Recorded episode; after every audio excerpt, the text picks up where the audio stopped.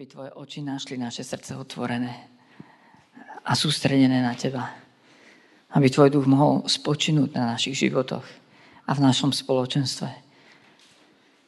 Aby si mohol konať tvoje dielo. A voláme, Oče, nech sa posvetí tvoje meno.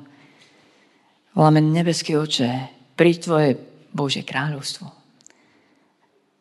A voláme, nebeský Oče, buď tvoja vôľa ako v nebi, tak i na zemi. Pane, toto je čas, kedy ťa potrebujeme počuť. Toto je čas, kedy potrebujeme rozumieť tomu, čo sa deje a vyznať sa v tomto všetkom zmetku. A toto je čas, Pane, kedy voláme, aby si zobudil prorokov v Tvojom ľude Božom. Ktorí budú hovoriť v Tvojom mene a nie vo vlastnom. Ktorí budú prinášať Tvoje srdca a nie vlastné. Ktorí budú prinášať to, čo je práve a rídza a nebudú len opakovať a kopírovať niečo cudzie. Pane, prosíme, aby sme mohli počuť to, čo hovoríš v cirkvi dnes. Daj nám uši na počutie tomu, čo hovorí Tvoj Duch Svetý. Amen.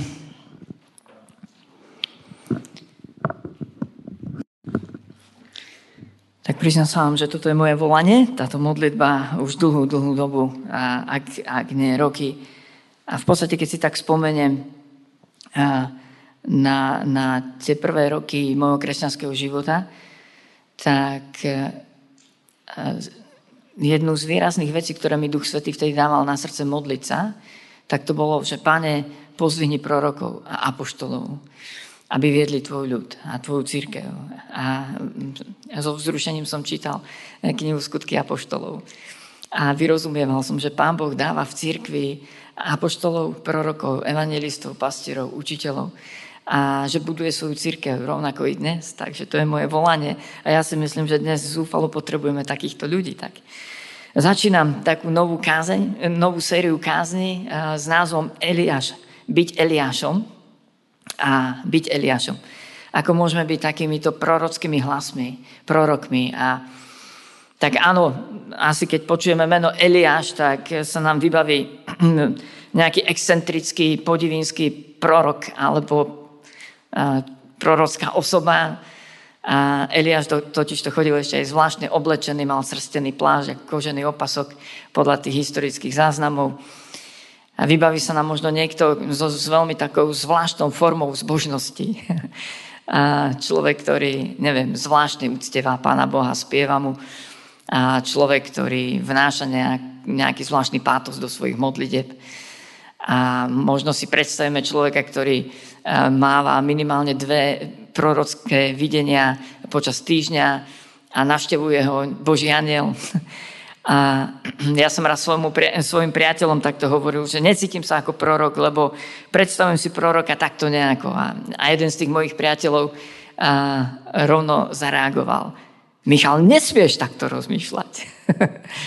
tak ma to zastavilo. Možno máme zlé predstavy o prorokoch. Nesprávne. A toto je možno jedna z nich. A že sa pozeráme, že sú to len nejakí vyvolení jedinci, ktorých si Pán Boh našiel a, donútil ich byť prorokmi v jeho mene. Asi to není úplne, úplne správna predstava. Druhá taká predstava, a tiež extrémna, je, že proroci dnes nie sú. A, a že že Pán Boh dnes hovorí k nám výlučne skrze Bibliu, Bože slovo a že nepoužíva tie, tie nadprirodzené dary zjavenia. A tiež si myslím, že toto nie je správny postoj, aj keď viem, že mnohí ho zastávajú a nejako, a nejako tým neznižujem môj postoj úcty voči, voči, voči ním. Ale napriek tomu vo svojom živote som zažil že Pán Boh aj ku mne prehovoril niekoľkokrát skrze prorocké dary alebo prorockú službu niekoho, kto bol takto prorocky obdarovaný a výrazne to zmenilo môj život alebo môj postoj. A možno vďaka niektorým takýmto službám som tu dnes stále pred vami. A, lebo Pán Boh niečo veľmi jasne prorocky potvrdil. Potrebujeme prorockú službu. Ona tu nie je len pre svoju e, zvláštnosť, čudáctvo, a charizmatickosť a len preto, aby sme tu mali niečo nadprirodzené, ale verím tomu, že prorocká služba je tu, aby sme mohli mať e, zjavenú a potvrdenú Božiu vôľu aj v našich osobných životoch. Skrze prorokov prichádza neskutočne silné potvrdenie, pozbudenie. Ale o tom budeme postupne hovoriť a možno v tejto sérii. Ja sa chcem zamerať na to, že byť Eliášom. A nechcem hovoriť len o tom historickom starozmluvnom prorokovi Eliášovi, aby sme sa vrátili do minulosti a, a dozvedeli sa množstvo informácií o tom. To by naše životy veľmi dopredu neposunulo. Chcel by som roz, uh, hovoriť o tom, ako dnes môžeme byť my, ja, ty, takýmto Eliášom. Neviem, či ste čítali knihu Prorok od Franka Perettiho, taký román, veľmi populárny, už dávnejšie vyšiel a bol aj preložený a z angličtiny. A, a v tomto románe sa snažil vykresliť takého novodobého proroka. Peretti. Ak čítate jeho knižky, tak viete, že sú veľmi zaujímavé, strhujúce deje tam, ľahko sa to číta. A to je jeden z takých pokusov. Nehovorím, že úplne vydarený a úplne správny, ale keď eh, chcete rozmýšľať, ako by vyzeral v našej dobe takýto prorok, tak možno táto knižka, tento román by vám ho priblížil. Takže poďme, uh, poďme k Eliášovi. Uh, aj ja vás poprosím, poďme si nájsť eh, prvú knihu kráľov, 17. kapitolu a potom aj doma môžete čítať celý takýto životný príbeh tohto, tohto proroka Eliáša. My dnes a, a sotva načneme prvý verš 17. kapitoly. A, a ten prvý verš znie vtedy, a áno, vždycky, keď nájdete slovičko vtedy v Biblii, tak prosím vás, Prečítajte si predchádzajúce pasáže alebo kapitolky, aby ste rozumeli, čo to vtedy znamená. Vtedy. A zistíte, ja to len veľmi skrátim, a zistíte, že to vtedy znamenalo veľmi, ale fakt veľmi temnú, pohnutú a, dobu a Izraela. A možno jednu z najtemnejších. A, kedy povstali králi, ktorí úplne otvorene a začali zavádzať modlárstvo, cudzie božstva a nutili ľudí, aby uctievali cudzích bohov. Politická situácia bola nesmierne pohnutá. A istoty tam tí ľudia nemali veľmi. Zároveň, samozrejme, ako náhle Boží ľud e, sa odkláňal od svojho Boha k modlám, tak vždy sa dialo aj to, že, že strácal prosperitu a bezpečie. A bol ohrozovaný inými okolitými národmi. To znamená, že to vtedy znamenalo neskutočne ťažkú dobu. A áno, zároveň môžeme rozmýšľať nad našim vtedy, nad našim dnes. A tiež si myslím, že žijeme veľmi pohnutú dobu. Do takejto doby Pán Boh dvíha prorocký hlas. Takže vtedy, pokračujem v tom prvom verši, povedal Eliáš Tyžbenský, ktorý bol z cudzích obyvateľov Gileáda, Achabovi. Jakože žije hospodin Boh Izraelov, pred ktorého tvárou stojí, tak isté je, že nebude po tieto roky rosy ani dažďa, len na moje slovo. Takže toto je také prvé vystúpenie proroka. A, a niektorí sa domnievajú, že pochádzal z mesta Tyžbe a, zároveň je možné to Tyžbe prekladať z hebrejského koreňa jašap, čo znamená usadiť sa. A takto to prekladá aj Roháček, ten preklad som vám čítal. A to znamenalo, že prorok e, bol usadlík, bol cudzinec z východnej časti Jordana a prišiel do Severného kráľovstva. Ale akokoľvek, či to Tyžbe bolo konkrétne mesto, alebo bol presídlenec, nejaký usadlík, cudzinec, tento prorok Eliáš Nejdeme sa pri tom pozastavovať, ja len aby ste tak rozumeli trošku tým rôznym prekladom, ktoré nájdete e, v Bibliách e, tohoto prvého verša. Ale Eliáš hovorí, akože žije hospodin. Boh Izraelov. Toto prinášajú proroci. Prinášajú, prinášajú potvrdenie, že Boh je živý a že je jediný. Konec koncov meno Eliáš znamená hospodin je Bohom. A prinášajú veľmi, veľmi niečo živé, konkrétne od Božieho trónu a neprinášajú zamyslenie teologické o tom, aký Boh je a neprinášajú nové intelektuálne poznatky alebo zamyslenia, dokonca neprinášajú nové pesničky o Bohu, ale prinášajú priamo niečo niečo Božie, na čom je Božia pečať, Božia prítomnosť a čo sa hlboko dotýka ľudí. Ako to nájdeme v knihe proroka Izajáš, prinášajú slovo, ktoré sa nevráti naspäť, prázdne, ale vykoná. Ale vykoná. A Eliáš priniesol takúto uh, ťažkú zväzť a v podstate konfrontoval tú najsilnejšiu modlu, ktorú zavádzal král Achab a predkovia kráľa Achaba. A to bolo božstvo úrodnosti, dažďa, a plodnosti.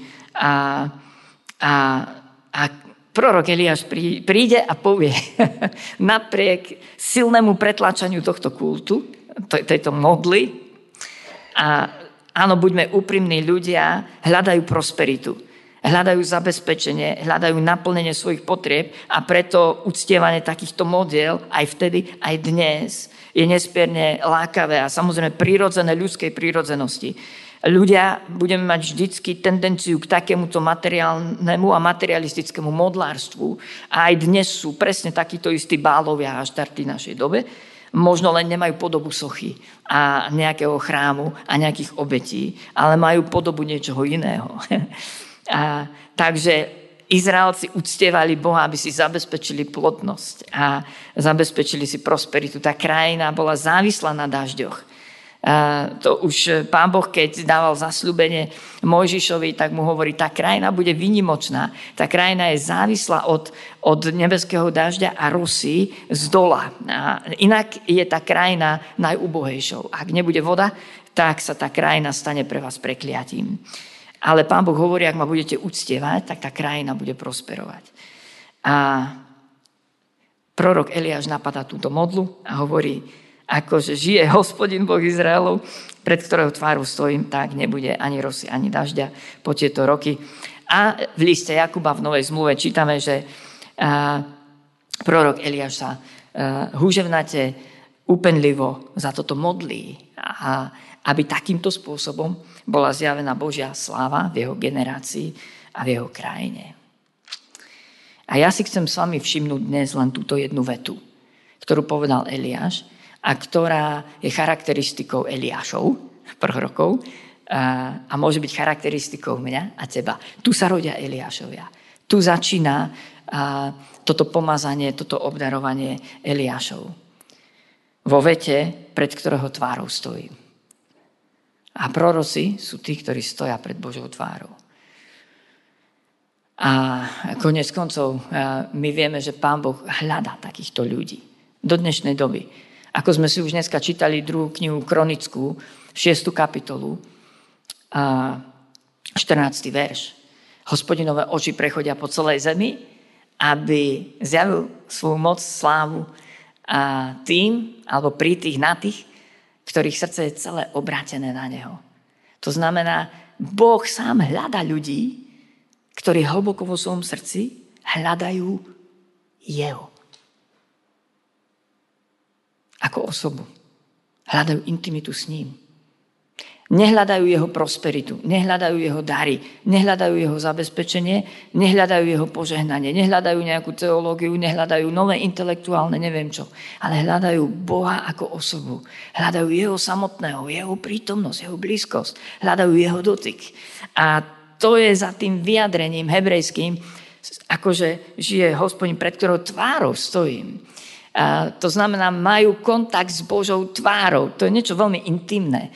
Keď e, stojíte pred niekoho tvárou, tak mu venujete sústredenú pozornosť, rozprávate sa s tým tvárou v tvár. Aj on vie, že mu venujete pozornosť. A aj vy viete a cítite, že je na vás upriamený pohľad toho druhého. To znamená, máte kontakt s jeho očami. Mať kontakt s Božími očami znamená, že vnímate, ako sa na vás pozerá a ako jeho oči dovidia na dno vášho srdca. Mať kontakt s jeho tvárou znamená vnímať mimiku, vnímať aj tie najjemnejšie odtiene toho, čo Boh cíti, ako, a, a, ako sa na vás pozerá. A znamená to zároveň mať kontakt s ústami toho druhého človeka. Keď sa rozprávate tvárou v tvár, tak počujete, čo vám hovorí. A, a samozrejme, nikto z vás nemáte radi, keď sa s niekým rozprávate a on sa od vás odvráti alebo odíde. Rodičia, neviem, či to máte radi, keď uh, sa rozprávate s vašim dospievajúcim tínejdžerom a on odíde, ešte aj buchne uh, uh, dvermi. Stať pred Božou tvárou znamená, Bože, chcem ťa počuť. Nebudem sa vyhýbať ničomu z toho, čo mi chceš povedať. Nech je to akokoľvek konfrontačné, odhaľujúce, usvedčujúce. Ja tu zostanem stáť. Ja nemám kam inám by som išiel. Budem stáť pred tvojou tvárou. A tu sa rodia proroci. Sú tri skupiny kresťanov, toto je teória podľa Kevického, podľa mňa. A, a ma inšpirovali k tomuto rozdeleniu kresťanov. Moji priatelia, ktorí v júni absolvovali na pešo tú turistickú trasu SMP, išli po Červenej, neviem, či ju poznáte, začína v Dukle, pri Duklianskom priesmiku a končí u nás v Bratislave na Devíne. Tá trasa meria približne 770 kilometrov a moji priatelia ju prešli na pešo za 32 dní a v júni. A ja som sledoval každý jeden deň a prechádzal som s nimi, obdivoval som to nádherné Slovensko a inšpirovali ma k tomuto rozdeleniu rozdeleniu kresťanov. Dúfam, že sa nikoho nedotknem. Ak áno, tak skúste to brať aj trošku tak s nadhľadom a, polohumorne a možno, možno vám to pomôže. A, ale stretávam prvú skupinu kresťanov a veľmi často. A ja ich nazývam silvestráci v úvodzovkách. A to sú kresťania, ktorí potrebujú silvestrovský ohňostroj, aby to za to stálo aby sa pustili za Pánom Bohom. A sú pripravení výjsť do ulic a, a neviem čo a pozerať sa na, na silvestrovské oslavy. To sú kresťania, ktorí potrebujú silné pohnutie emócií, citov, a, a aby vôbec išli za Pánom Bohom. Ale potom, keď to silné pohnutie príde, tak sa zdá, že patria medzi radikálnych alebo veľmi horlivých, horúcich. A Častokrát v charizmatickom prostredí stretávam takýchto kresťanov. Oni potrebujú, aby niekto charizmatický ich zaujal a inšpiroval a oni potom za takýmto charizmatickým vodcom idú a potrebujú ten ohňostroj. A potrebujú, aby to malo teda nejaké tie, ako sa hovorí v úvodzovkách, grády.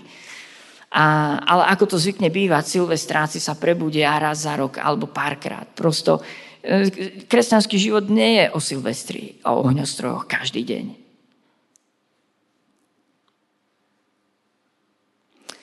A, takže to je taká prvá skupina, ktorí potrebujú ohňostroj. Niečo veľké, niečo charizmatické, niečo, čo ich pohne.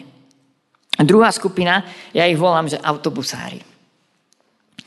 Autobusári čakajú na zastávke na autobus a keď príde ten lákavý správny s nejakým dobrým nápisom, inšpiratívnym a, a atraktívnym, a tak nastúpia do toho autobusu.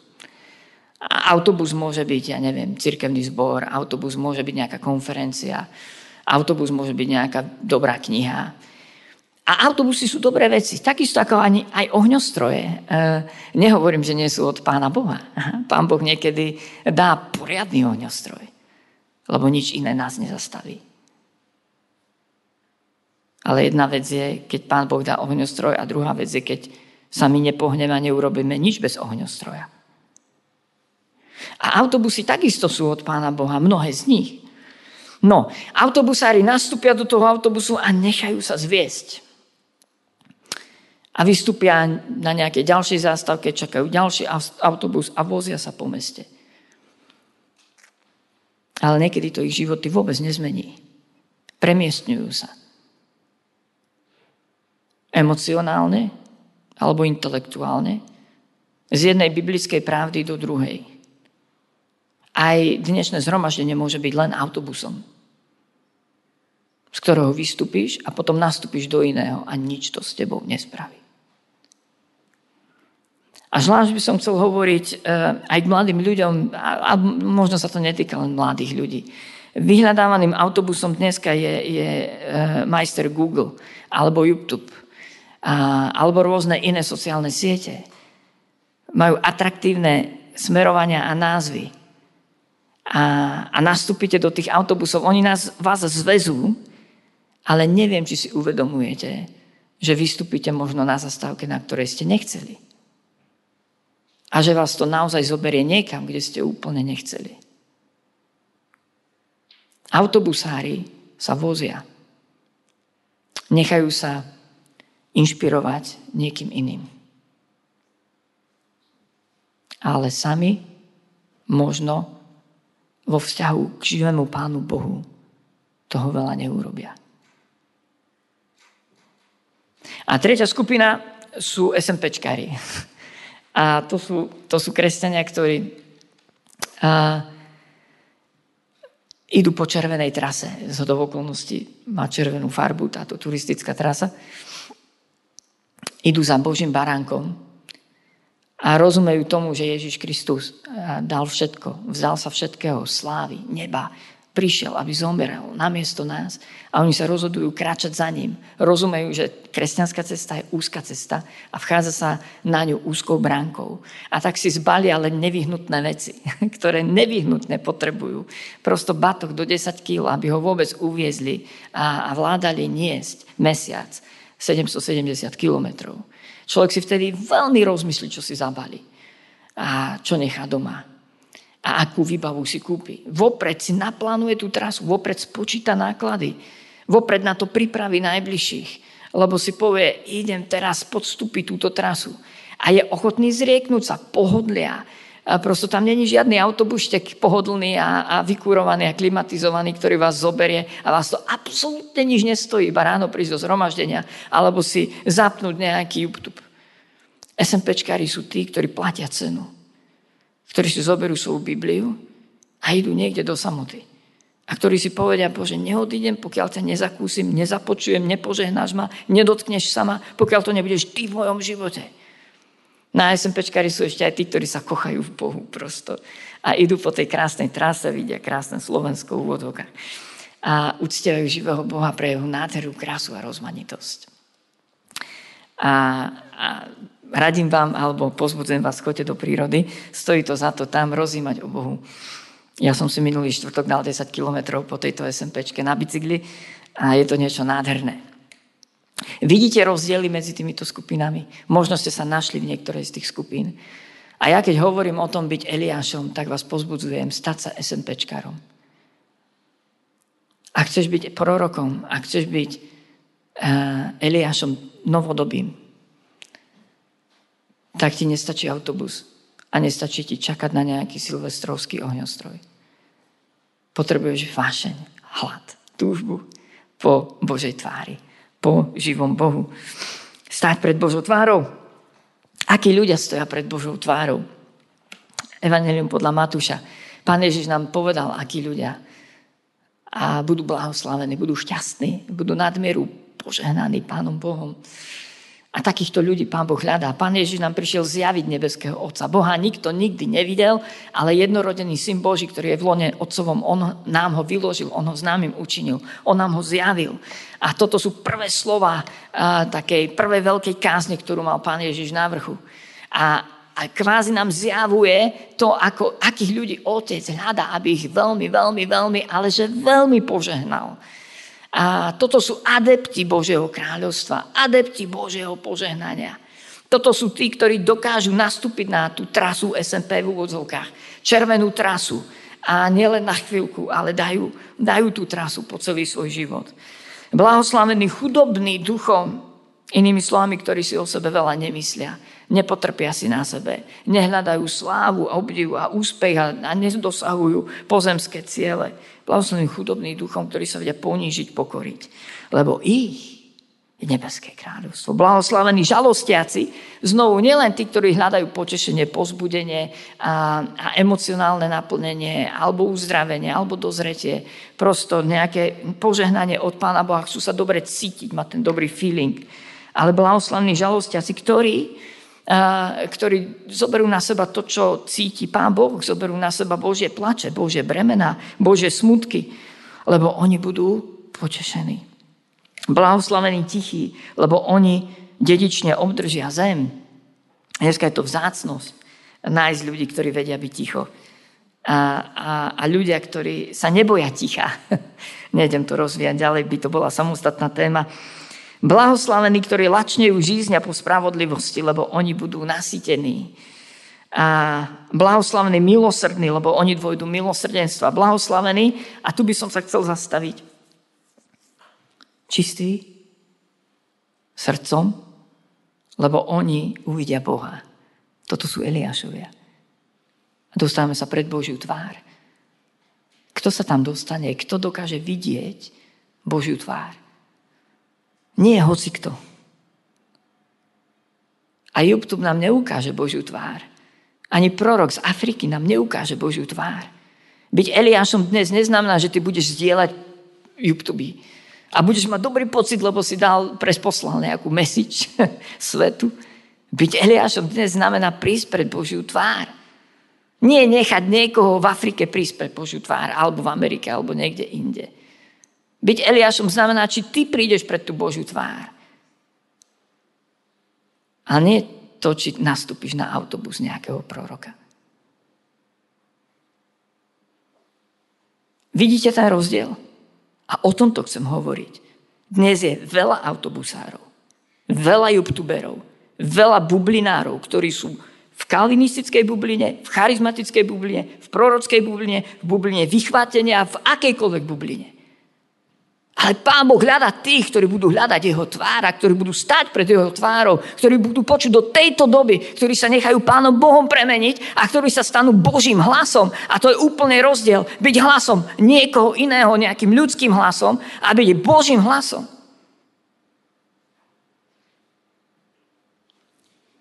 Blahoslavený čistého srdca.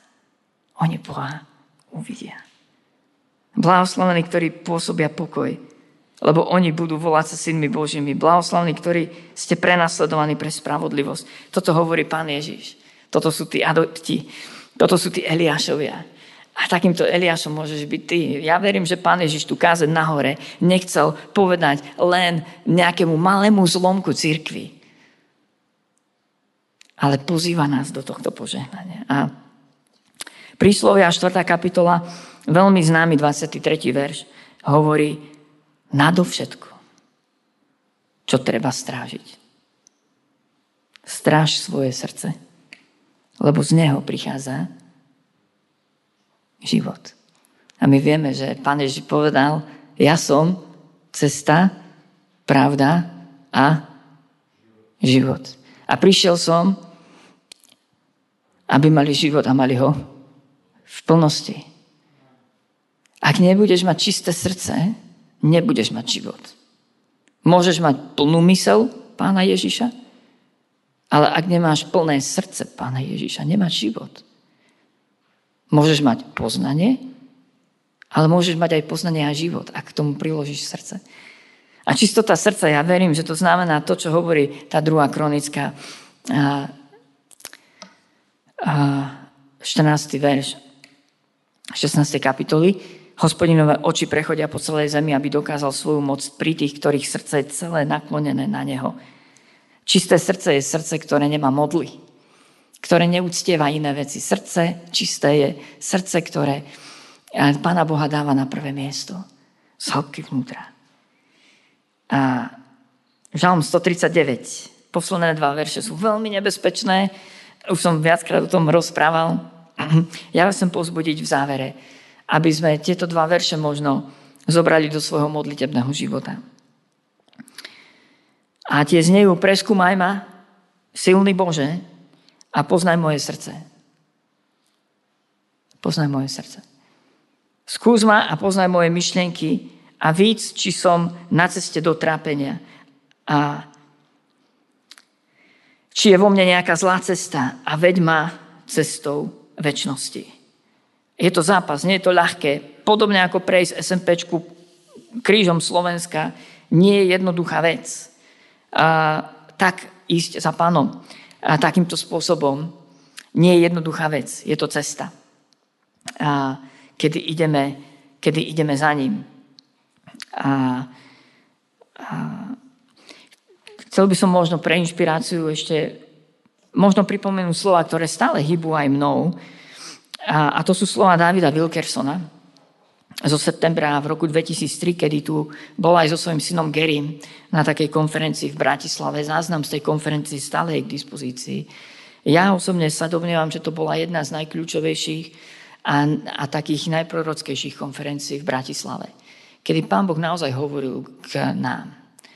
A doporučujem vám vypočuť si možno tie, tie kázne, ale v jednej z nich Dávid, verím, že prorocky nám dával na srdce, že Boh si nepoužije amerického ani nemeckého evangelistu. On si nepoužije niekoho zo Švajčiarska alebo Švedska alebo iného národa. Keď Boh bude nadprirodzene jednať v tejto krajine, bude to cez muža v tejto, z tejto krajiny. Obyčajného muža, ktorý si povie, a táto veta sa ma dotkla vtedy a dotýka sa ma dodnes. Bože, už viac nemôžem hrať hru. Hrať hru. Som z toho chorý. O Bože, chcem tvoj dotyk, chcem tvoje pomazanie, chcem vidieť zachránené duše. A ďalej, to už nechám na vás, či si vypočujete niektoré z tých posolstiev Davida Wilkersona, ale, ale toto sa ma hlboko dotýka. A, a verím tomu, že Pán Boh dneska hľadá ľudí, ktorým nebude stačiť nejaká náboženská, cirkevná, e, nejaká kultúra alebo hra prosto, ktorým nebude stačiť, že v nedelu ráno prídu, nastúpia do autobusu a potom vystúpia. Ktorým nebude stačiť, že, že kresťanstvo ich len zabaví, či už intelektuálne alebo emocionálne, ale ktorí budú vášnivo hladní po Božej tvári a povedia si, Bože, ja chcem byť pred Božou tvárou. A áno, to sa nestane za deň. tak ako SMPčku neprejdete za deň na pešo. To bude bolieť. To bude chcieť sa vzdať veci. To bude chcieť zobrať si, zabaliť si minimum. To bude chcieť oddeliť si čas to bude chcieť obklúpiť sa správnymi ľuďmi, to bude chcieť e, trápenie, strádanie, možno cez bolesť. Ale Bože, už viac nemôžem hrať iba hru. Stať pred Božou tvárou, to znamená byť Eliášom. A to je tá jedna jediná vec, ktorú som vám chcel dať dnes na srdce. Ja verím tomu, že každý jeden z nás môžeme byť Eliášom. A tu niekde to začína. Dať Bohu svoje srdce. Byť vášnivo hladný po ňom samotnom. hľadať jeho tvár. Bože, tento svet má toľko interpretácií kresťanských Tvojej tváre a, a toľko protichodných. Toľko napodobenín, toľko falzifikátov, toľko prázdnych atráp, atrakcií ktoré ľudí zvádzajú a klamú. Pane, my potrebujeme a voláme potom, aby v tejto krajine bola zjavená tvoja tvár, ale to sa nestane bez toho, aby nejakí mužovia a ženy neboli pred tvojou tvárou.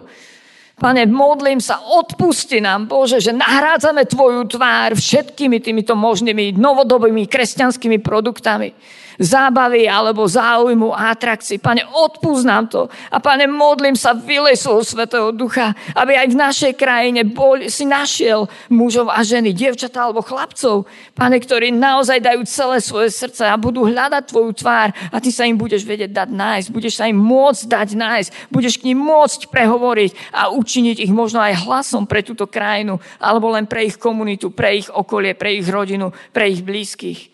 Pane, verím, že chceš pozdvihnúť Eliášov, pozdvihnúť takýchto mužov a takéto ženy, ktorí nenesú len nejakú repliku, niečo prázdne a náboženské, čo ľudí odrádza. Ale ktorí prinesú tvoju prítomnosť na svojom živote.